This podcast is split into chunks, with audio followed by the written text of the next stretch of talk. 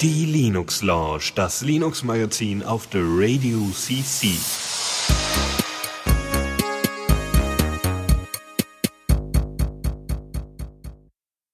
Und damit wieder willkommen bei der Linux Lounge. Äh, ja, ich bin etwas planlos, aber egal. Ja, hier, äh, Dennis ist hier. Guten Abend, Dennis. Mhm. Ich darf mal wieder dabei sein. Ich finde das toll, äh, dass wieder? wir jetzt, glaube ich, ja, viermal hintereinander durchweg. Viermal schon? Ja, Dreimal, irgendwie sowas. glaube ich. Dreimal. Es kommt mir schon vor wie Jahre. Aber äh, ja, mal, mal schauen, wann Fall wieder zurückkommen möchte. Mal sehen, wann er wieder mitmachen will. Na, kommt. Solange halten wir hier die Stellung, gar kein Problem. Ja gut, ähm, ich bin natürlich auch da, Lukas, hallo. Und äh, wir reden über Linux-Themen und so und ähm, würden direkt mal einsteigen, denke ich. Neues aus dem Repo. Yep. Und Ja. Da äh, gibt es interessante, interessante Kleinigkeiten, äh, muss man ganz ehrlich sagen. Kleinigkeit, weil es doch mehr was mit Windows zu tun hat als mit Linux. Äh, React OS ist in einer neuen Version erschienen. Ähm, die Frage ist natürlich erstmal, was ist das? Ist das eine Distro? Hm, kann man nicht so ganz genau sagen. Ähm, React OS hat folgendes Ziel. Sie möchten gerne einen Windows-Nachbau anbieten. Natürlich unter GPL lizenziert und so weiter, aber einen kompletten Windows-Nachbau, so dass jedes Programm dann unter React OS auch läuft. Und das Projekt gibt's ungefähr schon seit einem Jahrzehnt, wenn nicht sogar länger.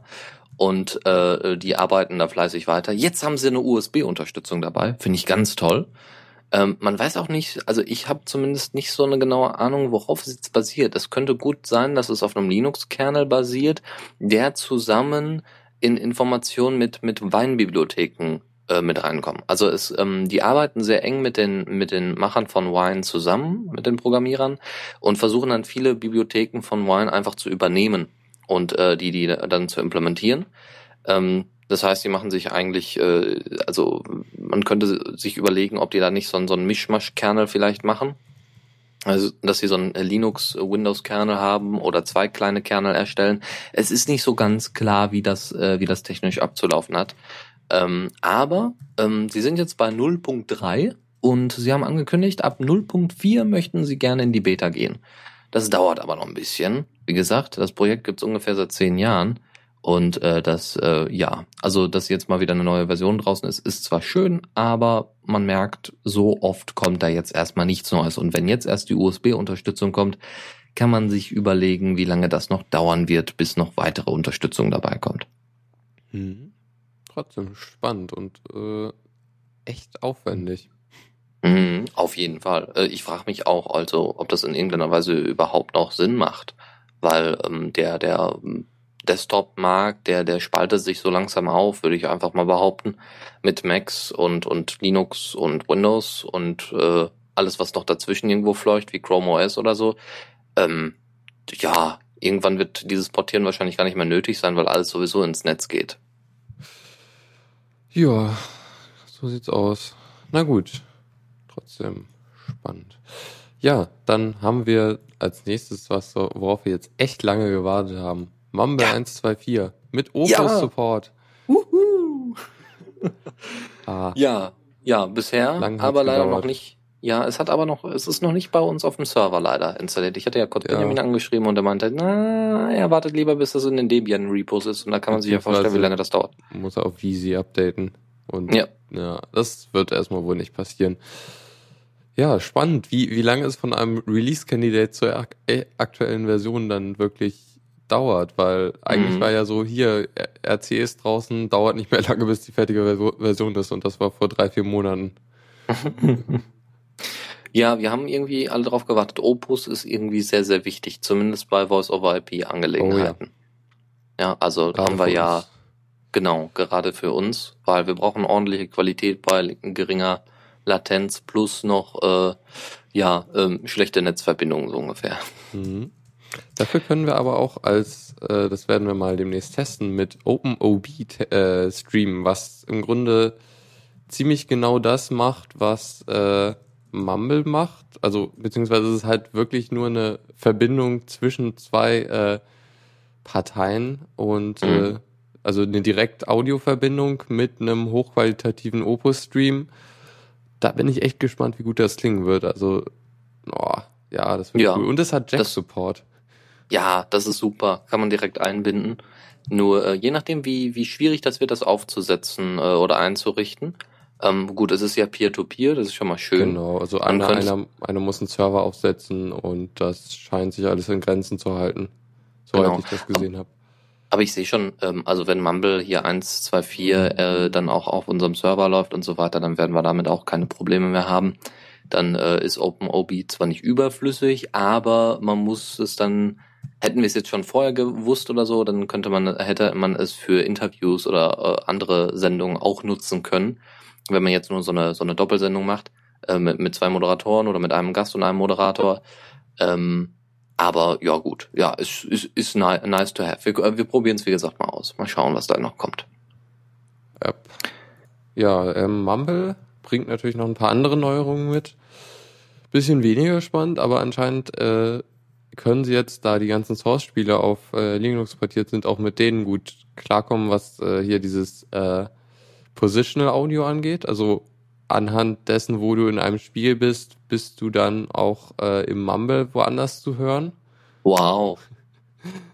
Ja, voll die Wow. Zukunftstechnologie. Was heißt denn nicht so spannende Features? Also ich finde es gar nicht mal schlecht. Äh, wenn ich mir das so mal vorstelle, äh, weiß ich nicht, äh, ich schreit irgendeiner da im Mumble an und, und äh, man zockt da, da gerade irgendwie, weiß ich nicht, äh, Team Fortress oder so. Und du weißt ganz genau, der steht neben dir, dann kriegst du erstmal einen Schreck. Theoretisch. Ähm, Ja. Ich finde das eigentlich, das macht das Ganze ein bisschen realistischer und auch einfach ein bisschen lustiger.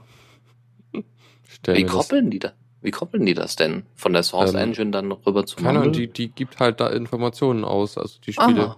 sagen halt, ja, der ist gerade da und da. Wahrscheinlich so irgendwie so auf einer, also auf so einer Map halt, irgendwie, Aha. Wo du halt dann jeden Spieler drauf hast und je nachdem kannst du halt dann sagen, hier, der ist dann so von eher links und eher rechts und so. Oder wenn du Surround hast, dann kannst du es halt wirklich räumlich machen.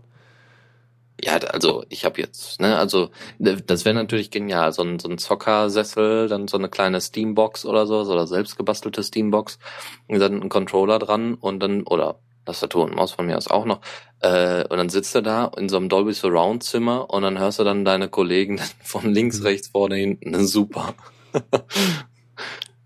ich bin Ja. genau hinter dir, ich hör's, ja, super. Ja.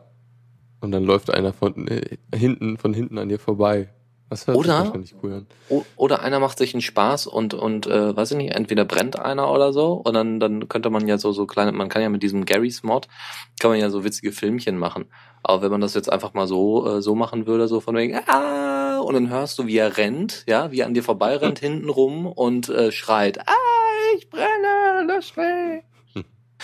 Ja, das ist schon Gut. witzig. Ja. Ja, sonst war, glaube ich, nichts Spannendes mehr bei dem Mumble-Release. Dafür, dass sie recht lange gedauert haben, war aber auch echt wenig. Aber vielleicht war Opus wahrscheinlich irgendwie ein bisschen aufwendiger.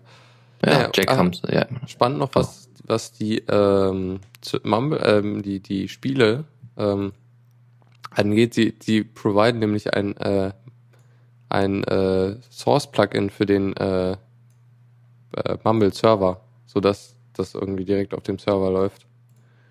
Also, Äh, Wie? also keine Ahnung, wie es ganz genau läuft, aber du kannst halt so ein, so ein äh, für Mumo, was immer Mumo ist. Ist Ja. naja, also irgendwie gibt es ein Server-Plugin und damit geht das dann besser mit dem Pos- Positional Audio. Ah, okay. Ah, besser, aber es geht auch so ohne. Frag mich nicht. Okay, gut. Ah, werden wir ja dann sehen, werden wir ja dann ausprobieren. Ja, einen anderen großen Release feiern wir, äh, ja, nee, heute, äh, in der letzte Woche.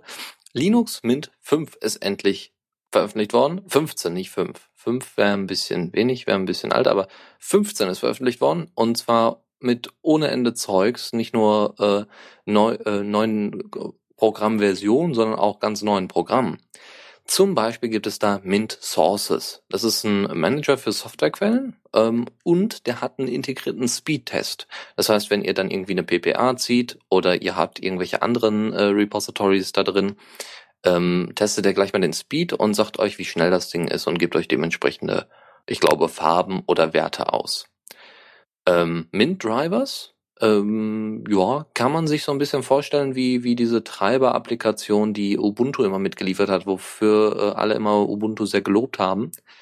Ähm, ne, so von wegen, ja, das ist ja so einfach, Treiber zu installieren, weil man kann die ja einfach so von außen reinziehen und dann installieren und braucht nur einmal ein bisschen klicken und fertig. Äh, das geht jetzt auch. Ähm, da gibt's eben einen ganzen Manager für, um das alles ordentlich einzurichten. Äh, ansonsten haben sie viel an ihrem äh, Display, äh, nee, nicht Display Manager, sondern wie heißt der, ne? GDM, MDM. MDM war Mint, die heißt nicht Display Manager, sondern was war die Abkürzung für MDM? Mint? Desktop Manager? Desktop Manager? Das könnte sein. Sagen wir mal Desktop Manager. Ähm, also MDM äh, kann noch äh, viele, viele, äh, ist ja eine Fork, soweit ich weiß, von GDM3. Display Manager tatsächlich. Jo, tatsächlich, sehr schön. Okay. Äh, also Mint Display Manager, warum auch immer, ähm, ist eine Fork von GDM3 und kann aber trotzdem äh, alle Theme-Formate schlechthin. Das heißt, wenn ihr irgendwie mal ein ehemaliges GDM-Theme hattet, was ihr ganz toll fandet und das wolltet, äh, wollt ihr jetzt wieder haben oder weiß ich nicht, die Schule hat geupdatet oder so, keine Ahnung. Also ihr wollt es wieder haben, geht das jetzt. Oder wenn ihr sagt, hm, mich interessiert das eigentlich nicht, ob das jetzt GDM oder oder ne, GTK oder sonst irgendwas ist, ich mache das mal ganz neutral und baue ein HTML-Theme. Das geht auch. Die haben jetzt eine HTML äh, ähm, ja, ja, wie soll ich sagen, äh, eine HTML-Schnittstelle gebastelt, so dass man eben also HTML-Themes bauen kann für das MDM. Ja, also wahrscheinlich läuft das dann über CSS. Ähm, es werden dann einfach ein paar Punkte angegeben, äh, welche Sachen ihr, ihr einfügen könnt und welche eingefügen, äh, eingefügt werden. Die werden ausgelesen und fertig. Äh, ist eine schöne Sache, wenn man jetzt wirklich alles aufs Web äh, umstellen möchte. Ähm, und hat ja so kein anderer Display Manager in der Form. Äh, ja, aber es ist dann wirklich nur für Mint die Ja. Themes. Ja, Also genau. für, für Cinnamon genau genommen. Außer, äh, außer GDM würde das irgendwann mal implementieren, was ich nicht glaube. Ja, weil du gerade sagtest, es ist, ist neutral. Das ist, glaube ich, ein bisschen irreführend. Ja, gut, okay, das stimmt schon, ja. Nun gut, ähm, Mint Nanny, habe ich noch nie von gehört, äh, äh, aber soll wohl ein sehr, sehr cooles Tool sein für Eltern. Ähm, wenn eure Kinder mal plötzlich an den Rechner wollen und ihr sagt, ah, so bestimmte Webseiten sollten sie vielleicht noch nicht sehen, dann setzt man dieses Tool auf und ähm, setzt dann bestimmte Sachen auf eine Whitelist oder man kann auch Blacklisten und so weiter erstellen. Das ist nicht schlecht. Und äh, bestimmte Zugriffe werden wohl auch ähm, äh, gesetzt beziehungsweise geschlossen, äh, so dass die Kinder keine keine Software installieren können. Also wirklich eine Mint Nanny, also wirklich die die Babysitterin äh, für den Rechner. Dann gibt's noch ein neues Control Center für Cinnamon, einen neuen Screensaver, Desktop Widgets gibt's jetzt als äh, äh, als Feature in Cinnamon, äh, so dass ihr dann also euch sogar es gibt sogar ein XKCD Widget, wo ihr euch dann die XKCD Comics vom äh, jeweiligen Tag und Woche Ah, angucken könnt. Das Ja? war schon in der letzten Version, das hatten wir schon mal. Okay, dann haben sie es wahrscheinlich jetzt nochmal wieder ein bisschen verfeinert. Und es gibt jetzt aber äh, im Gegensatz zur letzten Version einen Automatic Fallback. Das heißt, wenn ihr eine 2D, einen 2D-Rechner habt, also einen Rechner, der jetzt keine 3D Acceleration äh, Beschleunigung unterstützt, dann äh, macht er automatisch einen Fallback in die 2D-Version. Und ihr braucht keine Nvidia-Treiber dafür, sondern könnt Cinnamon einfach so ausführen. Ähm, das ist ein Mischmasch aus Cinnamon 2D und äh, Cinnamon 3D. Da haben sie beides dann einfach zusammen implementiert, so dass es alles äh, wunderbar miteinander harmoniert. Ah, schick. Sieht wahrscheinlich Ja. dann auch ein bisschen besser aus als die letzten. Ja, das denke ich nämlich auch. Dazu Also, noch, äh, ja. ja. Nee, Naja, also- Cinnamon 2D war doch ein bisschen arg hässlich in der let vorletzten Version. Okay. Ja, hoffen wir mal, dass, dass sie da ein bisschen was gemacht haben. Ich denke schon. Ich meine, mit so einer großen Version wieder mit 15, da sind sie wieder aus, äh, aus dem Gebüsch gekrabbelt. Natürlich gibt's äh, Cine, also gibt's Linux Mint nicht nur in der Cinnamon-Version, sondern auch in der Mate-Version. Da wollte ich aber nicht so sehr drauf eingehen. Da sind auch so Kleinigkeiten geändert worden, auch Sachen, die optisch ganz nett sind, aber eben äh, Sachen, die dann die Leute merken, die tatsächlich noch auf einer alten GNOME-Version weiterhin basieren wollen. Äh, wie wenn sie zum Beispiel nicht so schnell einen Rechner haben und so weiter, dann kann man durchaus für Mate benutzen, denke ich. Ja, Ansonsten äh, noch ein kleiner Tipp, äh, zwei, um genau zu sein. Es gibt eine kleine Screenshot-Tour, die könnt ihr euch äh, angucken, die krieg, kriegt ihr dann später in, die Show in den Show Notes äh, verlinkt. Und ihr kriegt auch noch verlinkt ähm, Cinnamon im Windows-Design, wenn ihr unbedingt eure Leute davon ja, ich bin da auch kein Freund von, aber man kann ja den Tipp mal setzen. Weiß ich nicht, Mutter, Vater beschwert sich, dass Linux blöd ist, dann einfach mal das Theme ändern und dann, ah ja, Windows 7 ist aber toll und dann sagst du später, ja, war Linux. Ja, also wäre vielleicht auch keine schlechte Trotzdem, Idee. also Kommt bestimmt ist- auch ganz gut. Also sonst so Themes sind ja immer noch recht anders, aber das hier ist echt ähnlich. Teilweise haben sie ja, glaube ich, die die Icons so, sogar geklaut. Ich weiß ja nicht. Ja, ja. Deswegen, also nur, nur deswegen habe ich das überhaupt äh, hier mit reingenommen, weil ähm, ich kenne äh, genau andere Themes, auch Mac-Themes und so weiter, die sind wirklich, also die haben damit überhaupt nichts zu tun und die sehen auch ziemlich kacke aus. Äh, also so, so wie, wie gewollt, aber nicht gekonnt. Und äh, in dem Fall sieht das halt schon ein bisschen anders aus. Also das, das erinnert schon deutlich mehr an Clicky, Bunti, Windows. Ja, Hm. äh, das, das wäre es im Großen und Ganzen. Wie gesagt, äh, zählt euch mal die Mate-Version, dann kriegt ihr so ein paar Kleinigkeiten noch äh, als, als tolle neue Features verkauft. Aber im Großen und Ganzen jedes Mal zwei Versionen veröffentlichen äh, mit zwei geforkten äh, Desktop-Environments. Ich muss sagen, Respekt an die Developer dahinter. Also, ne? Dann dauernd irgendwelche Mega-Features da raushauen, trotzdem. Also Features, mit denen man auch was machen kann, äh, mit denen man auch was anfangen kann. Das ist, äh, weiß ich nicht, die müssen ja eigentlich 24-7 daran arbeiten, oder? Hm. Ich kann mir nicht vorstellen, dass das einfach nur ein Wochenendprojekt ist. Oder sie sind Single. Das kann natürlich auch sein. Oh, je. naja, Pingui OS. Pinguy. Pinguy. Ping Pinguy OS, ja, das wäre auch noch eine Idee. Äh, Pinguy OS 13.04, das hört sich schon nach einem Ubuntu-Klon an. Ist es Äh, auch. Abkömmling. Ja, ist es zumindest ein Abkömmling, das stimmt wohl. Aber sie haben ihre teilweise ihre eigenen Repos oder zumindest ihre eigenen äh, PPAs, wenn ich das so richtig gesehen habe. Ähm, ja, Pinguy OS ist das mega super Ding schlechthin. Also sagen wir mal, wenn etwas sehr, sehr unnötig ist, dann sind es ja meistens Sportwagen. Ja, wenn sich ein Typ einen Sportwagen kauft, dann weiß er, ah ja, da ist äh, ne, eher so Staub im Höschen. Äh, deswegen kauft er sich dann extra so einen großen Sportwagen, äh, dementsprechend eine Schwanzverlängerung. Bei Pinguy OS ist das so ähnlich, ja. Äh, da hat es eher was mit der Bandbreite zu tun, ja. Wenn einer 2,6 Gigabyte Image runterlädt und äh, die Zeit dafür hat und so weiter und auch die Bandbreite und das Geld für diese Bandbreite hat, dann kann man sich schon vorstellen, dass er das äh, durchaus deswegen macht, um andere Leute zu beeindrucken. Oder er ist Student. Dann geht das auch Oh. schnell. Oder so, ja, da- genau. Kann man natürlich auch noch machen, aber man kann schlecht mit einer Pinguy OS im, äh, in der Stadt rumlaufen und angeben damit. Nun gut. Äh, Pinguy OS ist erstmal vollgestopft mit Programmen. Ohne Ende. Normalerweise ist es ja so, man installiert Ubuntu, deinstalliert irgendwelche Programme, die man nicht haben will. Zum Beispiel Rhythmbox. Sagen wir mal Rhythmbox äh, oder irgendwelche, oder Gewibber. Ähm, das kommt alles raus und ihr installiert euch dann eure eigenen Sachen wie Hot Hot und Banshee beispielsweise. Beim Pinger OS ist es ein bisschen anders, weil ihr kriegt gleich das komplette Softwarepaket. Da sind solche super Programme drauf wie äh, ähm, Netflix, also diese Netflix-Integration, dass ihr Netflix unter Linux ausführen könnt mit Wine. Das Ding, was Ja, ja. mit einer eigenen Wine-Installation oder Genau. eigene Wine-Patches braucht. Genau. Spotify ist auch so. Äh, ist, ist genauso. Ähm, die haben da sogar das äh, Repo von Spotify integriert, so dass ihr dann immer die neueste Version von, von Spotify für Linux äh, bekommt. Skype ist drin, der M-Player ist drin, OpenShot, Pinter, DVD, Shutter, Play on Linux. Allein Play on Linux. Wa- Ja, die müssen ja Noch Wine da eine. Wine-Installation. Ja, alles, also da muss auf jeden Fall Wine vorinstalliert sein. Das ist vollgepackt mit Mindestens Programmen. zweimal.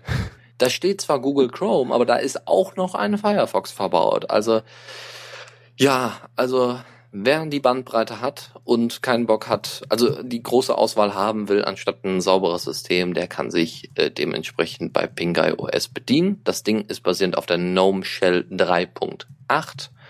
Ähm, Im Gegensatz zu Ubuntu. Ubuntu bietet ja nur die 3.6er an, außer man installiert noch eine nachträgliche PPA.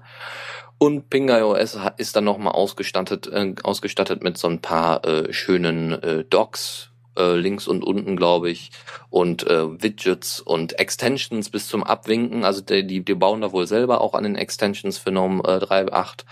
Und äh, deswegen ist auch der Extension-Teil äh, sehr bekannt. Also ja, äh, sehr bekannt in dem Extension äh, Center von GNOME. Eieiei. Ah, je, oh je, oh je. Drei, drei Wine-Installationen. Wine kommt nochmal normal mit. Oh Mann. Okay, okay, okay. Ähm, ja, dann habe ich noch eine kurze äh, Warnung oder äh, Ansage für Arch-User. Also vor dem nächsten Update mal ein bisschen aufpassen, denn es hat sich wieder was geändert, was das Update nicht so einfach macht eventuell. Und zwar wurde mal wieder was nach User Bin verschoben. Aus Gründen. Also ich dachte eigentlich, das wäre schon passiert, aber anscheinend ist da wieder was oder so. Und ähm, eventuell, falls Pakete da noch Sachen drin liegen haben, so, muss man äh, also erstmal halt wie, wie eigentlich immer erstmal äh, mit äh, dash dash ignore File System alles installieren, so dass halt die, die Pakete, die irgendwie erst durch ein Update Sachen da raus verschieben, dann das machen können und dann halt gucken, ob, äh, ob da noch was drin, drin ist. Also im, auf der, im Arch äh, Blog ist auch, sind da ein paar Kommandos äh, beschrieben, wie man, wie man dann äh, vorgehen muss oder wie man rausfindet, was für, für Pakete da noch eventuell äh, was drin liegen haben in äh, Bin oder S-Bin oder User es bin. Ja, und äh, da muss man halt gucken. Also ich musste zum Beispiel Package Kit deinstallieren, was ich dann auch nicht mehr installieren konnte, weil das anscheinend irgendwie gar nicht mehr in den Repositories ist. Spannend. Naja, also Vorsicht beim Update. Mhm. Habe ich schon gemacht, nebenbei bemerkt. Äh, ist ganz gut abgelaufen, war jetzt mhm. nicht das Problem. Ihr solltet, ja. Also bei mir ist es ein bisschen äh, anders abgelaufen. Also ich habe halt erstmal habe ich, äh, hat er so gemeint, ja, ich kann nicht alles updaten. Dann habe ich gesagt, ja, okay, äh, ignore File System, update trotzdem mal, habe dann einfach weitergearbeitet. Bin dann auf komische Fehler gestoßen, also so manche Sachen wollten dann nicht mehr starten, weil weil irgendwie die die äh, Binary, also das das äh, Startskript nicht mehr gefunden wurde. Steam meinte plötzlich, äh, du hast keine Spiele installiert. Oh und also komisches Zeug. Und dann habe ich mal geguckt auf dem Archblog, was ob, ob da vielleicht so eine Anleitung ist und habe die dann befolgt. Also ich muss ganz ehrlich sagen, da muss ich irgendwie Arch nochmal was einfallen lassen. Ich meine, ähm, dann sollen sie jedes Mal, wenn irgendwie ein Update durchgeführt wird, äh, sollten sie vielleicht ähm, sollten sie vielleicht da irgendwie eine Message oder sowas zwischenklemmen, dass sie das irgendwie verbinden mit dem äh, da so, müssen mhm. sie von mir aus eine kleine Fork machen vom, vom Pac-Man oder äh, ich weiß ja nicht, ob Pac-Man irgendwie eine äh, Plugin-Schnittstelle hat, das wäre ja äh, super. Dann haust du sowas kommt von, von, von, von den Arch-Entwicklern, also warum Ja, dann ist es da auch egal. Dann könnten sie es theoretisch ja auch integrieren. Aber Pac-Man wird ja leider auch von anderen äh, Nicht-Arch-Distros benutzt. Ja, das ist ja nicht die einzige. Hm. Oder man benutzt. könnte einfach den RSS-Feed abonnieren, dann kriegt man das auch mit. Das wäre eine Idee, aber nicht jeder hat einen RSS-Reader oder will den regelmäßig benutzen, nur Dann um zu wissen, ob das, das System am Morgen noch mit passiert. IFT äh, per Mail schicken. ja, da bin ich für. Ja, also äh, ich finde, das sollte irgendwie zwingend bei der Arch-Installation mit dabei sein. Ja, dann bist du dann gezwungen, deine E-Mail-Adresse einzugeben, damit du äh, dann äh, eben Updates bekommst, falls irgendwas Neues kommt. Ja, gut. Aber wie gesagt, also bei mir ist alles super gelaufen und äh, ja, läuft. Ist ja jetzt, weiß ich nicht, sie wollen es nur ein bisschen vereinfachen, ne? Das alles ein bisschen mehr mhm. auf User-Bin zu konzentrieren. Aber wer benutzt denn Pac-Man außer Arch? Ich glaube Slackware. Slackware und boah. Ja, gibt noch ein paar kleine Okay. andere äh, Distros. Gut. Ähm, noch letztes Thema hier aus dem Repo und zwar Mozilla Instant Bird.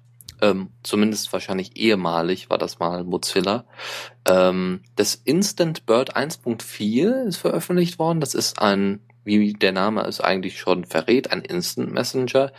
Äh, Multi natürlich. Das heißt, ihr habt wieder MSN, ICQ, Jabber, Google Talk, Facebook und was weiß ich nicht alles integriert. Basiert beziehungsweise arbeitet mit dem mit der mit Lip Purple, was ja von Pigeon ist, hat auch sehr sehr viele ähm, sehr sehr viele ähnliche Funktionen und Möglichkeiten und auch ein relativ ähnliches Aussehen.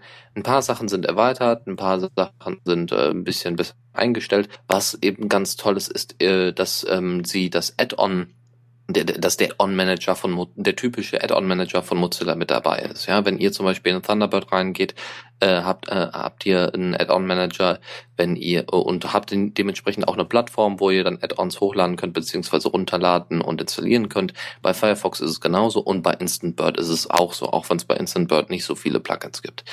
Ähm, ich habe natürlich erstmal geguckt, ah ja, so ein neuer neuer Messenger wäre vielleicht gar nicht mal schlecht. Ne? Pigeon läuft zwar, aber hm, mal so ein bisschen was Neues, so eine, so eine Alternative wäre ja nicht schlecht. Problem war, es gab kein OTR und somit hatte sich das für mich dann auch ganz schnell wieder erledigt. Ähm, ja, in der neuen Version sind äh, vor allem so, so Kleinigkeiten für Twitter erweitert worden. Äh, es gibt ein Zeichen, der Zeichenzähler für Twitter ist äh, verbessert worden. Das heißt, äh, er zählt dann auch wirklich die Zeichen äh, im Sinne von, ähm, er, er bindet URLs ein und weiß dann direkt im Hinterkopf, ach, die werden ja sowieso transformiert in, in kurze U äh, URLs äh, von Twitter und die nehmen dann so und so viele Zeichen weg, so ungefähr. Ähm, auch die URLs in Tweets werden besser dann integriert. Ähm, die Verlaufsansicht wurde überarbeitet und der IRC-Bouncer ist deutlich erweitert und verbessert worden, äh, dass man mit ihm besser umgehen kann. Und es war noch eine Sache, genau. Wir haben nämlich auf das neue Twitter-Protokoll aktualisiert, auf das Twitter-Protokoll 1.4, das in wenigen Tagen, ich glaube am 6. Juni, äh, in, äh, in Kraft treten wird. Das heißt, ähm, da wird es, glaube ich, dann auch keine RSS-Feeds mehr geben oder sonst irgendwas oder gibt Nein. schon nicht mehr. All solche Sachen. Also da werden sie äh, viele Dinge durchziehen mit der neuen 1.1 Aber- Version. Ach Ja. Mann. Ja, es ist- ich habe ich hab über den RSS-Feeder die, äh, die Steam, ähm, Steam Sale, die Gedöns, äh, abonniert.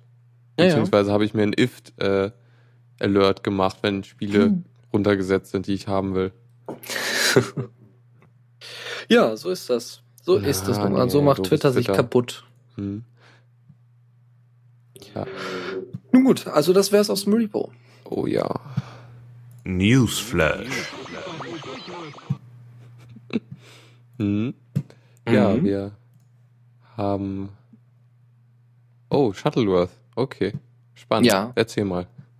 Also, der Mark Shuttleworth, der hatte ja diese tolle Idee, ne, weil er ja relativ viel Geld hatte, wie gründet man die Firma Canonical? Und die Firma Canonical macht dann sowas wie Ubuntu. Die forkt einfach Debian und baut darauf auf und baut dann so ihre eigene Distro, um den Leuten eben freie Software relativ bequem anbieten zu können und das dann eben auch, äh, damit es dann auch auf jedem, ähm, auf jedem Rechner gut läuft.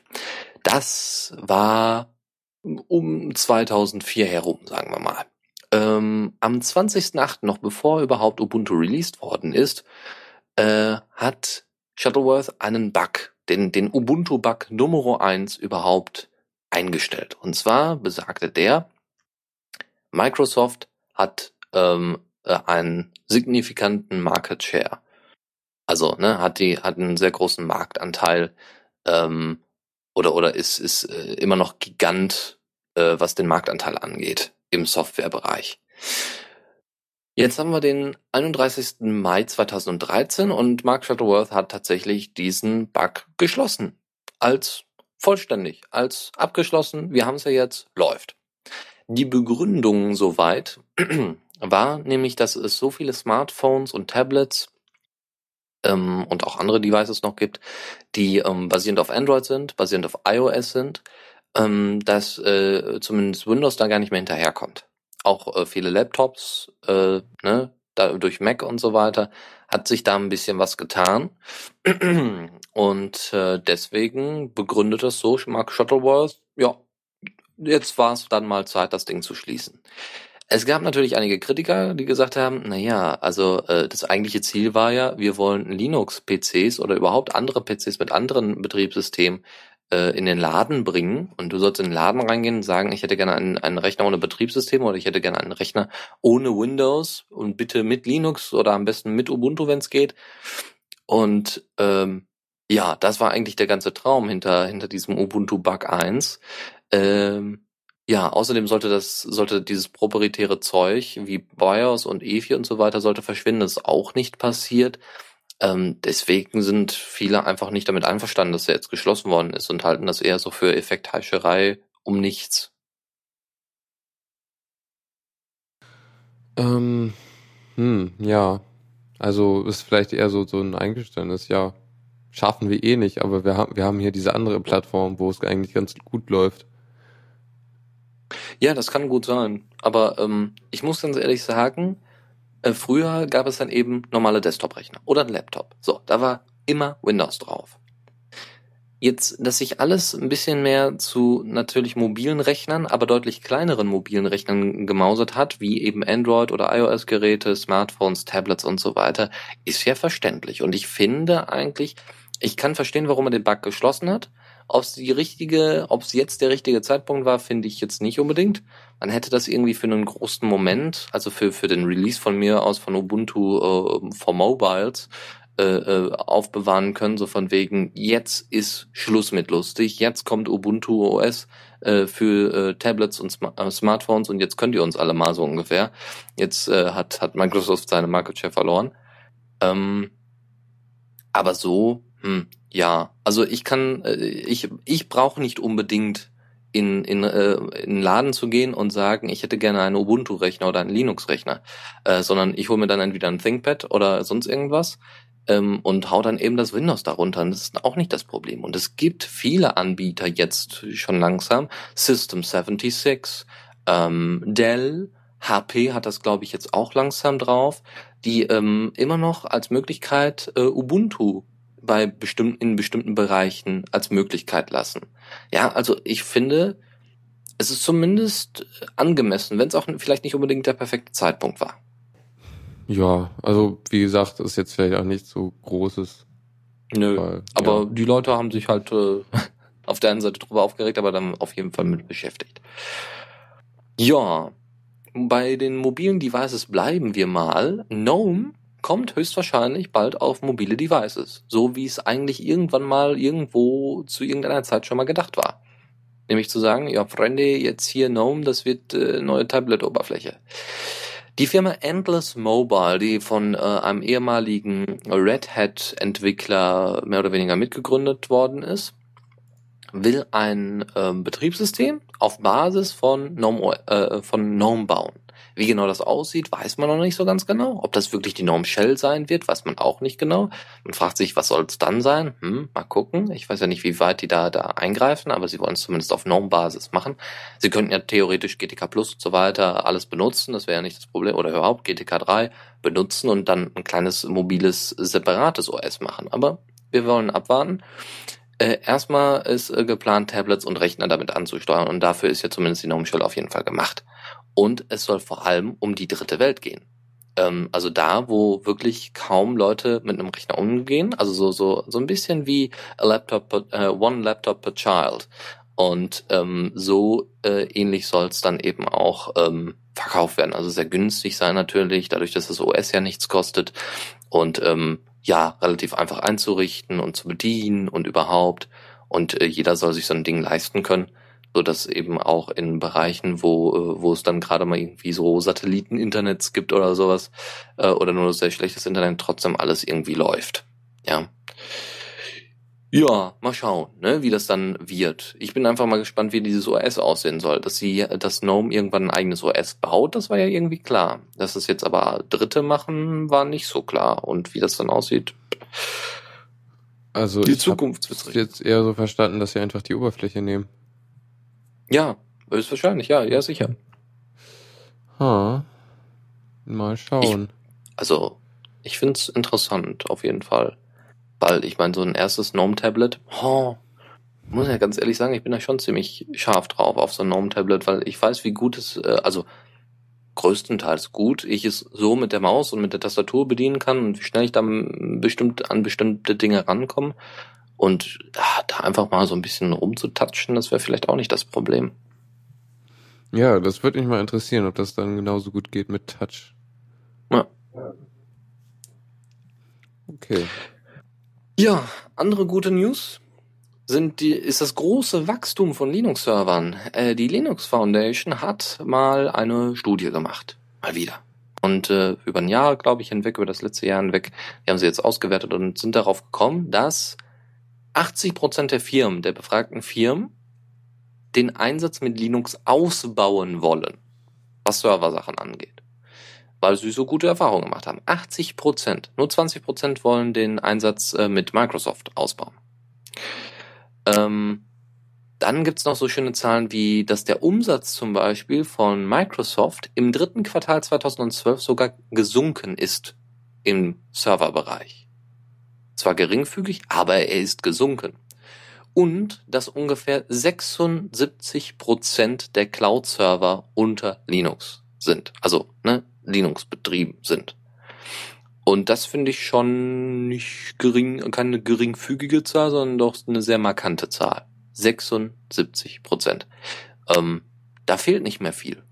Da fehlt nicht mehr viel, um den, um, um Microsoft zu ersetzen. Also, ne, um Microsoft da komplett aus dem Rennen zu werfen. Das dauert nicht mehr lang. Naja, ich glaube, komplett rauswerfen wird man einfach nicht schaffen. Dazu haben die zu viel Marketing? Also ja, die verkaufen ja. auch aktiv. Ja, natürlich, aber Red Hat verkauft auch aktiv. Also ähm, ich glaube, äh, rauswerfen in dem Sinne, dass Microsoft irgendwann mal selber sehen wird, dass sie mit ihrem Punkt nicht mehr weiterkommen, also mit ihrer Software, mit ihrem Produkt. Ich glaube, dass sie dann auch äh, sich einfach mal entscheiden, wir werden einfach mal ein paar Sachen einstampfen. Ja. ja, werden wir dann sehen. So, und noch eine kleine News vom Blog von Alan McRae. Das ist einer der Arch Linux Entwickler und, und Mitbetreiber und, und Unterstützer und was auch immer. Und er hat einfach mal kurz zusammengefasst, wie, äh, wie man den Arch Linux unterstützen kann, äh, wie man, wie man Arch Linux helfen kann, äh, aus, aus einer Software-Sicht, Sicherheitssicht und so weiter. Er hat erstmal gesagt, Bugs fixen. Also wenn ihr irgendwelche Bugs findet, dann äh, natürlich die erstmal tracken, einwerfen, so dass andere Leute sich darüber äh, darum kümmern können oder selber eben die Bugs fixen und dann das ähm, Ergebnis entweder ins Forum oder am besten einfach in einen Bug-Tracker packen. Dann, äh, wer Zeit hat, kann ja schon mal neue Pakete, wie zum Beispiel, wenn die neue GNOME-Version draußen ist, kann die ja einfach schon mal sich ziehen, unter Arch Linux ausführen, äh, in, in, Paket, in dementsprechende Pakete packen und ausprobieren. Und ähm, wenn man und dann eben die Packet, die sogenannten Package Builds, ne, also die Dateien, wo äh, alles, wo die Abhängigkeiten drin stehen und weitere Informationen, wie das nämlich, wie das dann zusammen kompiliert wird, äh, dann holt ihr euch, äh, dann dann baut ihr eure Package Builds da auf. Und wenn ihr das alles erfolgreich, die neuen Pakete erfolgreich ähm, fertig gebaut habt, dann setzt ihr diese Package Builds einfach bei euch ins, entweder ins AOR oder postet die dann direkt unter der alten Version ich glaube, da gibt's dann irgendwie auch im Bugtracker beziehungsweise in der, in der Paketierungsstelle könnt ihr da auch nochmal Sachen hinzufügen als Kommentar und eben auch eine Datei wie den Package-Build. Dann äh, war die Idee, ein Arch Security Team zu gründen. Wer da Lust hat und, und Interesse hat, so von wegen, dass man sich eben ein bisschen mehr auf Sicherheit versteift und eben auch nutzbar wird wie Debian und eben auch auf äh, Software-Sachen, äh, also ne, Software-Sicherheit äh, auch im, im Hinterkopf hat, wie das zu laufen hat. Und an letzter Stelle, äh, vierter oder fünfter Punkt, war dann für ihn, dass man ihm doch ein Bier kaufen könnte. Weil, ähm, ne, also so im Sinne von, gib mir einfach ein paar Spenden, weil ich arbeite da ja auch Tag und Nacht dran, dass das alles läuft und dass die Pakete auch pünktlich da sind und so. Und ein bisschen finanzielle Unterstützung, das kommt euch zugute, äh, wenn ihr bei all diesen Punkten nicht mitmachen könnt. Ja, also finde ich doch echt beeindruckend, was, also gerade die, das, die Repositories von Art sind so mitunter die am meisten, da ist halt das meiste drin, das will ich sagen. Ja. Äh, also Ubuntu Aber durch die Community. Vorne. Ja. Und äh, ich weiß nicht, also was ich halt von Gento höre, ist halt so, dass die schon teilweise länger brauchen als Arch für Updates. Und die machen ja recht ähnliche Sachen. Also die bauen ja auch, Arch muss es ja auch mindestens einmal kompilieren. Und äh, im Grunde so ein Package-Bild ist ja äh, dann auch nichts sehr anderes als, äh, wie heißen die unter Gentoo? Äh, da gibt's auch sowas. So ein, so ein Emerge, ja, wie heißt das Rezept, denn? Emer wie, Achso, man, ja. wie man ein Paket baut. Recipes. Ja, keine Ahnung. Joa. Ja, äh, Cool, also ne, also wer, wer der Arch Linux ein bisschen unterstützen möchte, er hat auch gesagt, äh, packt einfach neue Pakete. Also macht die fertig, macht die ins äh, Dennis?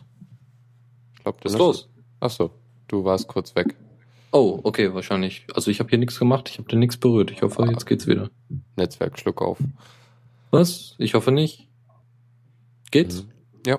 Hoff- ja, gut, gut, gut. Eine Sache noch im Chat. Äh, Gentoo, äh, Python meint Gentoo, Gentoo achtet mehr auf Stabilität als Arch. Arch ist da eher so, ja, hier ist, ist draußen, pack, machen wir ein Paket draus. Ja, okay. Stimmt, aber teilweise war es auch echt lange, glaube ich. Aber das ist auch eher so Hörensagen, was ich da gehört habe. Ich habe da keine Erfahrung.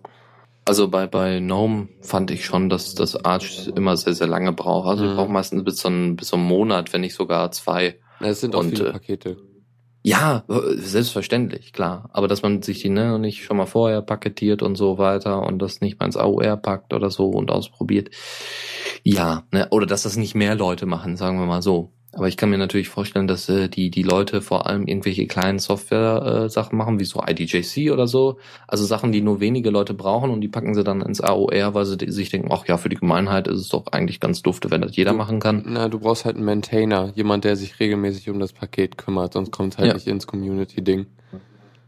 Ja, genau. Das ist so ein Problem. Aber nun gut. Ja. Ja. Weiter geht's Yep. zum Zocken. Oh ja. Zockerecke. Ja, und äh, direkt haben wir mal wieder was, was man vielleicht kennt. Hedge Wars. Oder zumindest den, äh, das Original äh, Worms kennt man wahrscheinlich. Das, äh, wie soll man es nennen? Fröhliche Gemetzel mit Würmern. Ja. Keine Ahnung. Jedenfalls ist das halt ein äh, Open Source Clone mit Igeln von dem klassischen Spiel und äh, ja, äh, sie sind jetzt in eine, haben ein Update rausgebracht, 9 0.9.19. Äh, schon länger schon länger aktiv, wie man an der Zahl sieht. Ja, äh, haben mal wieder ein paar Updates reingebracht. Zum Beispiel eine neue Waffe, ein Freezer. Irgendwie, da kann man dann Leute einfrieren und äh, Sachen glätten und so. Was schon witzig aussieht. Und ja, allgemein Verbesserungen und so. Äh, sie haben neu, neue Hüte und neue Karten eingefügt. Was total, also Hüte absolut unbedingt nötig, Karten natürlich auch. ähm, ja. Ja, das Spiel ist eigentlich ganz cool. Ich habe es aber auch länger nicht mehr gespielt. Ja. Dann, es gibt ein Rennspiel, was äh, irgendwie, ja, sieht interessant aus. Also grafisch schon mal besser als was, was man sonst hat. Irgendwie der Supertux äh, Kart Dingsy, das ist ja auch nicht so die beste Grafik. Aber das hier hat schon, äh, es geht eigentlich. Und irgendwie ist da viel Entwicklung hinter, hinter dem, äh, was war das? Stunt Rally. Ähm, ja, wo, wo, also was ich interessant fand, war die Kameraperspektive von dem Spiel. Also man ist nicht irgendwie nah an dem Auto, sondern sieht so die Strecke. Und ähm, ja, äh, fliegt dann da mit so einem Heli Helikoptersicht äh, über die Strecke und muss dann auch lenken, was ich teilweise ein bisschen komisch fand, aber äh, könnte interessant sein. Ja, sonst noch was Hm, zu dem ich Spiel? Ich habe mir das mal gerade angeguckt. Das sieht wirklich äh, nicht unschön aus, muss man ganz ehrlich sagen. Wie so ein kleines Spielzeugauto. Dadurch, dass man eben diese Helikopterperspektive hat. Und die Kamera schwenkt, äh, schwenkt auch sehr re realistisch, finde ich, hinterher. Mhm. Ja, Ja. Äh, Also ne, wirklich wie so ein Helikopter, der dann eben mal so ein bisschen seitlich abdriften muss, äh, weil irgendwas im Weg steht, beziehungsweise weil es in eine sehr scharfe Kurve geht. Ne? Das, das passt schon ganz gut, ja. Und ist mal vielleicht ein bisschen, äh, vielleicht komisch, aber mal ein anderes Spielgefühl, anstatt immer nur, ja, ich habe so diese typische Sicht und das ist mein Auto und ich muss aufpassen, dass ich nirgendwo gegenfahre. Hm. Ja. Schick, schick. Ja. Ähm, dann gibt's noch äh, ein neues Spiel, was, äh, worauf ihr euch freuen könnt, das natürlich wieder mal zu Linux kommt. Und zwar heißt das Spiel Expeditions Conquist, äh, Conquistador. Ich spreche das etwas äh, ähm, Spanisch aus, aus dem Grund, weil es wohl um spanische äh, äh, ja, Siedler, weil es sich wohl um spanische Siedler handelt. Deswegen auch Expeditions, Expeditionen. Ähm, äh, die, das ist ein Rollenspiel in erster Linie und ihr seid dann eben wohl in äh, Amerika und äh, noch in dem jungen Amerika, wo ihr dann da rumrennt und äh, weiß ich nicht, Stämme dann angreift oder auch nicht. Und ihr könnt dann euer, eure Leute da hochskillen und das ist mal ein bisschen, ein bisschen was anderes für ein RPG, mal ein anderes Setting.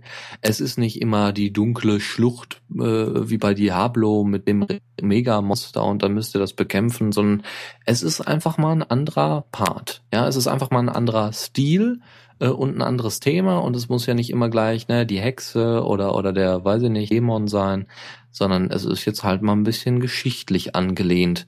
Ähm, und ich meine, die spanischen Einwanderer, das war immer noch so, dass sie da mit Schwerter und Stöckern und so weiter gekämpft haben, aber dass es eben auch dann wenig später die Erfahrung mit der mit Schießpulver und Co. gab. Ja, also ähm, deswegen ist es durchaus interessant und ihr krie- und die die Unterteilung des Spielfeldes ist in äh, sechs Ecken aufgeteilt, um die man so als leichten Schimmer über dem Boden äh, feststellen kann und so greift man dann sich so gegenseitig an über diese Kacheln, was nicht schlecht ist. Also es ist auch ein bisschen strategisch äh, strategisches Geschick gefordert und das kommt bald zu Linux. Hm, ja, also, ja, wieder mal ein Kickstarter-Projekt, was, Ja. äh, ja. Ah, okay. Oh Mann, ich war ein bisschen langsam. Egal. Ähm, ja, dann, Kommen wir mal genau. kommen wir mal zu einer Kategorie, die wir schon lange nicht mehr hatten. Ja, Kommando der Woche. Mann, ist der kurz, der Ding. Ähm, ja, genau. Wir haben mal wieder ein Kommando. Ähm, und diesmal, also man kennt ja vielleicht äh, Cowsay, äh, das Kommandozeilentool, wo, wo man irgendwie Text eingeben kann und ähm, man halt äh, Sachen, also eine Kuh sagt irgendwas mit so einer Sprechblase. Und da kann man zum Beispiel schön seinen Bash in die Bash-Assi so ein Ding eintragen und dann irgendwie mit Fortune oder so äh, sich Weisheiten ausgeben lassen. Und das gibt's auch mit Ponys. Juhu, endlich. Yay. Und es ist, also ist sehr, sehr schön gemachte Pixel-Arts und so. Und äh, ja, es äh, sieht, sieht super aus und äh, irgendwie sehr, sehr vielfältig und sehr Wow, viele Optionen stimmt. und so. Das ist wichtig. Es ist kein äh, ASCII-Art, es ist Pixel-Art. Also Genau. zumindest. Also das Hab ist schon. ASCII gesagt? Nee, nee, du hast Pixel gesagt. Deswegen, äh, nur, nur um da noch mal ein bisschen drauf zurückzukommen, weil das sieht wirklich gut aus. Also, ne, richtig schöne kleine Pixel-Grafik im Gegensatz zu einfach einer Kuh, die aus einem Mhm. paar O's und ein paar Strichen besteht. Ja. Das ist schon ein bisschen was anderes. Außerdem gibt es das natürlich wieder im Arch, Lino, äh, Arch Linux Repo und ihr Sogar könnt euch das auch für Gen, Gentoo komp kompilieren. Es ist sogar in Community. Boah, die Leute haben echt viel Zeit. Aber meine Güte, ey, ganz schön viel, ganz schön viel Code für so ein Zeug, ne? Also, Mm, Es, ja, es hat irgendwie Also- sehr viele Optionen so von, du kannst halt die, es gibt verschiedene Größen von Pixel Art und du kannst halt sagen, hier, ich will nur bis der und der Größe haben und so. Hm. Es hat ziemlich viele Optionen. ja, okay. Ja, das ist schön. Und da gibt's wahrscheinlich dann auch unterschiedliche Ponys. Yep. Ja. Oh, Installation unter Microsoft Windows, äh, ja, Schulterzucken. Was? Ehrlich? Ja. Das ist gut. Sehr schön gemacht. Hm. Gut. Oh, und äh, witzig fand ich noch, also es gab ja hier in, wo, wo- hier die Gulasch programmieren nach, die GPN war ja letztens und da habe ich das irgendwie mitgekriegt. Ah, Gulasch Programmiernacht. Was ist das denn genau? Du machst die Nacht durch, isst Gulasch, äh, gab's auch vegan und äh, programmierst in äh, Natürlich. was glaube ich. Wieso habe ich überhaupt gefragt? Ehrlich, unfassbar. ja? Die Verrückten wieder. Nee, finde ich super. Die vom Ehrlich. TTC. Ich hoffe, da gibt's auch demnächst mal irgendwie so eine Döner-Programmiernacht oder Pizza-Programmiernacht. Nun gut. Ja, kommen wir mal zu äh, ähm, praktischen Dingen für den Alltag. Als ob Ponys nicht praktisch wären. Ja, wenn man kein Auto hat und äh, seine Bahncard verloren hat, ja, dann sind Ponys durchaus hilfreich. Tipps und Tricks. Ja, dann wir haben noch ein paar Ja. Tipps. Und zwar erstmal eine kleine, kleiner Tipp, ähm, eine kleine Anleitung, wie man zum Beispiel äh, Eclipse in die GNOME Shell hinzufügen kann. Also weil Eclipse willst ja eigentlich eher manuell runterladen und dann halt äh, so starten, weil du eventuell mehrere Installationen davon haben willst. Und das ist halt so eine Anleitung, wie man halt die .desktop-Datei erstellt und so und was man da reinschreiben sollte und so. Und ja, Mhm. äh, schicke Anleitung. Und ich habe sie direkt für den nächsten Tipp äh, verwendet. Und zwar äh, ein Programm namens Cauldron. Und zwar ist das ein Client für App.NET, was man ja vielleicht schon mal gehört hat. Mhm. Der das neue hippe soziale Netzwerk, wo all die Podcaster sind. Ja. Ja, ja, sollen sie mal ruhig machen, da verstehe ich nicht. Mhm. Weil es, nur weil es kostet, wird es dadurch nicht besser, dadurch, dass es zentral ist. So, so gerne man es auch äh, hätte, äh, finde ich Naja, ja schön, dass es Premium. da, Inzwischen ja. Also du Ja, kriegst ja, gut, auch einen aber- kostenlosen Account. Ja, ja, sonst würden sie die Leute ja natürlich da nicht zusammenkriegen, ist schon klar, aber trotzdem schön ist das nicht. Mhm. Ob sich das rentiert, wird man dann auch noch sehen. Client ist aber echt schick, muss ich sagen. Also so, so äh, sehr viel Rumgeslide, was total super aussieht und irgendwie so eine Übersicht. Wenn du halt eine Konversation ansiehst, dann hast du da so eine super schicke Übersicht, wo die ganzen einzelnen Konversationen auf verschiedenen Ebenen rausgeschoben werden, so dass du siehst, ja, der hat auf den geantwortet und äh, der auf den und dann hat sich da so eine Konversation rausgesponnen und so. Das Mhm. sieht ziemlich cool aus. Ist halt irgendwie auch quasi nativ für GNOME geschrieben, gibt's aber halt auch für andere Plattformen. Nativ für GNOME, das ist Äh, natürlich ja, also schön. es ist im GNOME-Stil. Achso. Hm, ja, stimmt. Ich sehe es gerade. Ja, so ganz unschön ist das schon nicht. Ne? Theoretisch bräuchten wir das einfach nur für, wir brauchen endlich eine API unter Diaspora, dann hätten wir die ganzen Probleme nicht. Gut. Hm. Jo, Ja, Gnote. Gnote. Da gibt's nicht viel zu sagen, sondern Ach, äh, willst du mir den Ball jetzt wieder zurückgeben, ey?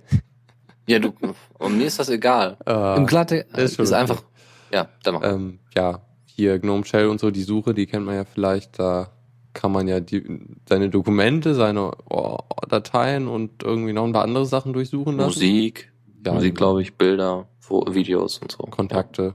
Also Ja, genau. man hat verschiedene Suchquellen und es gibt so ein kleines Plugin, mit dem man dann auch Gnote äh, zur Suche hinzufügen kann. Und ähm, ja, es gibt halt eine Shell-Erweiterung, die man dafür nutzen kann. Aber Gnote ist halt, ich würde es gerne nutzen, aber es hat keinen vernünftigen Cloud-Sync. Also hatte sich das dann auch wieder erledigt.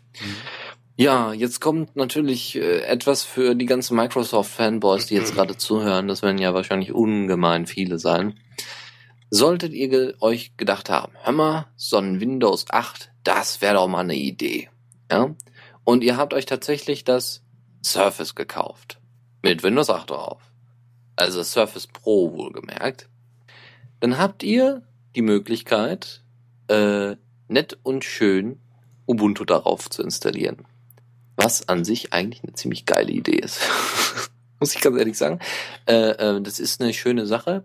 Ja, ähm, es gibt da wohl eine ordentliche Anleitung zu, wie ihr das dann äh, dementsprechend installiert mit einem USB-Stick und ich glaube, ihr habt dann auch so eine, ihr habt dann, wenn ich das so richtig sehe, auch ein Dual-Boot und ihr habt dann eben euer Ubuntu auf diesem Tablet drauf.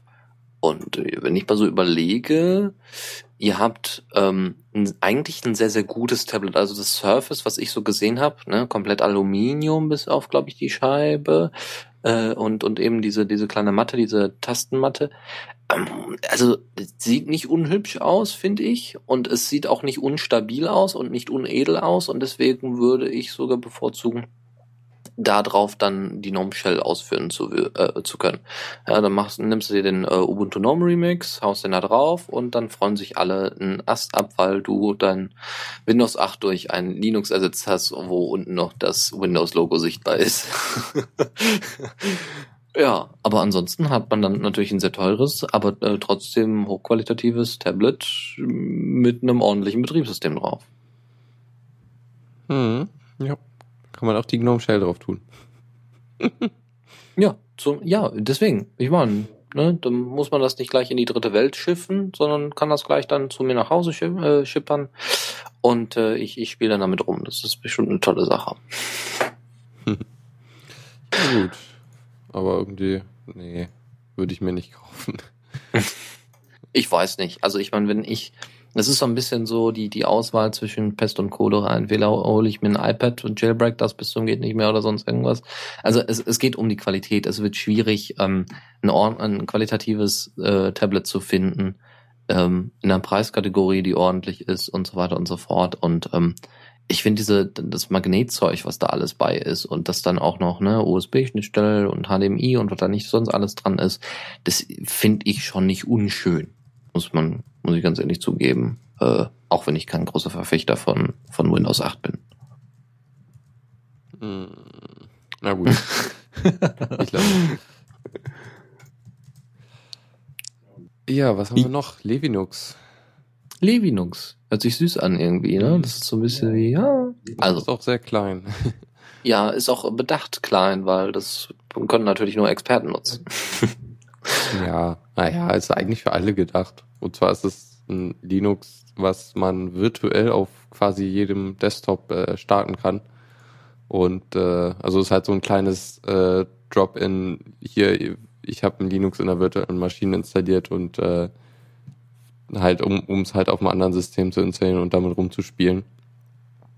Ja, und äh, ziemlich schick eigentlich. Also sowas kann man ab und zu mal gebrauchen stelle ich mir interessant vor bei Schulen. Ja, wenn du da so der Oberhacker bist und alle anderen haben so überhaupt keine Ahnung, du willst aber jetzt nicht unbedingt da die Schulsoftware und so weiter nutzen oder irgendwas umgehen oder so.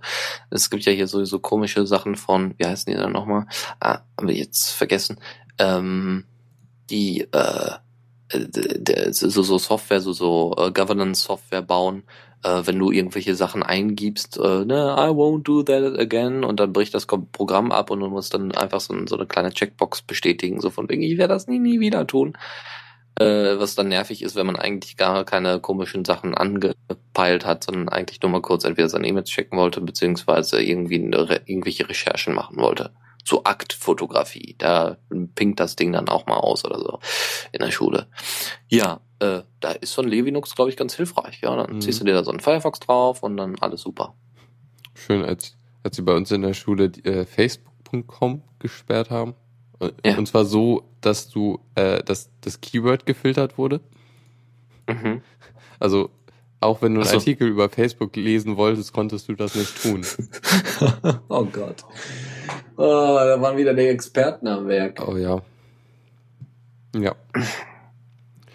Na gut, ähm, dann haben wir noch eine Sache, und zwar den Great, den großen kleinen Radioplayer.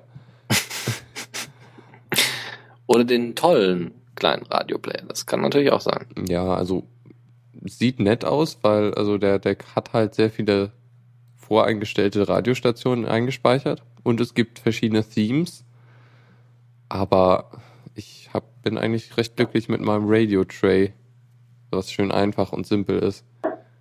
Ja, ich glaube, das ist eher sowas für äh, Desktops, die vielleicht mehrere Bildschirme haben. Das ist durchaus verständlich, wenn du da so ein halbtransparentes, kein Widget, das ist kein Widget, aber es ist äh, ne, so ein halbtransparentes Programm irgendwo in der Ecke hast, ich kann mir gut vorstellen, wenn du da so zwei Bildschirme hast und du setzt da irgendwo dein, dein kleines Radioprogramm hin und willst es nicht, willst zwischendurch mal gucken, was denn da läuft. Ich glaube, ID3-Text oder so erkennt er ja auch, oder welcher Titel gerade im Allgemeinen gespielt wird, sollte er ja auch erkennen. Das wäre natürlich auch ganz toll, wenn man da zwischendurch mal drauf gucken kann, während man das hört. Mhm. Ja, gut. Ja, da sind wir durch, ne? Unfasslich. Und sogar. Auf die fast Sekunde genau, wenn wir jetzt in 20 Sekunden das fertig kriegen. äh, ja, also bei mir ist schon acht. Nein. Ja gut, okay. Ja, ich hab ne bessere Uhr. ich hab ne, ja gut, okay, fast pünktlich, ja. Hm, okay, dann Ja. äh, würde ich sagen, das war's für diese Woche. Ähm, ja, Ach, kleine, kleine Anekdote noch, äh, äh, Humble Bundle 8 gibt es noch. Äh, Ja, hätte man ich- vielleicht irgendwie erwähnen können, aber ich werde das demnächst ich holen. hab's, ich hab's tatsächlich schon gekauft, wegen äh, äh, Esther. Esther. Ja, ich auch. Also ich, ich werde mir auch wegen dir erst da holen. Äh, ich habe das schon mal äh, angespielt äh, Mhm. bei jemand anderem und das war schon Das interessantes. Spiel. Ja. Äh, ja. Äh, nee, Schade, äh, dass die ja. Grafik nicht so doll ist. Also, also- es sah schon ziemlich ordentlich aus. Ja, Also, wenn man weit in die Ferne hat. guckt. Das ist schon in Ordnung, ja. Ja, Also ich bin halt, da immer äh, so andere Source- Sachen Source gewohnt Engine hier. So. war, glaube ich. Es basiert Ja, auf ja. der Source Engine. Ja, ja, genau. Nun gut, dann äh, würde ich sagen, äh, hören wir uns, also ihr, ihr hört mich und Benjamin morgen und Lukas hört er dann wahrscheinlich auch nächste Woche nochmal Ja, und Fabian wird ja wahrscheinlich. wenn, wenn alles diesmal Oh, klappt. Das wäre toll, Sendung. das wäre klasse. Ich wollte letzte Woche schon eine machen, aber da hat mein Internet und mein Hals gestreikt. Oh, Naja, wird diesmal, Okay. denke ich. Ja, Ja. Wieder eine kleine Musiksendung, nichts Großes. Meta Music. Genau, Donnerstag ab 19 Uhr, glaube ich, habe ich eingetragen. Ja, Mittwoch, Mittwoch, äh, kein Feierabend, dafür macht aber Esox eine Ersatzsendung. Da Oh, das ist gespannt. klasse. Sehr schön. Ersetze, ersetze Fabian durch Dennis und ersetze Fabian durch äh, Esox. Dauernd wird Fallrang ersetzt, das ist ja schlimm. Tja, wenn er nicht da ist. Fallrang, du brauchst auch nicht mehr wiederkommen, wir haben schon Ersatz für dich gefunden. Na, Um Gottes Willen, nein. Hallo, wer soll denn dann hier die, die, äh, die, die Talksendung machen? Das kann doch keiner sonst. Wir sind doch alle sehr, sehr shy. Wir sind doch alle sehr, sehr äh, zurückhaltend. Introvertiert. ja, na, na. Ich würde mal sagen, wir, wir belassen es bei der Sendung und äh, Genau. vielen Dank fürs Zuhören und äh, bis in einer Woche. Bis zum nächsten Mal. Ciao. Tschüss. Vielen Dank fürs Zuhören. Die Shownotes findet ihr auf theradio.cc zusammen mit dem Mitschnitt und dem RSS-Feed der Sendung. Solltet ihr Ideen oder Themen für uns haben, dann schreibt uns einfach an kommentar at theradio.cc. Wir freuen uns immer über konstruktive Kritik zur Sendung. Bis in einer Woche.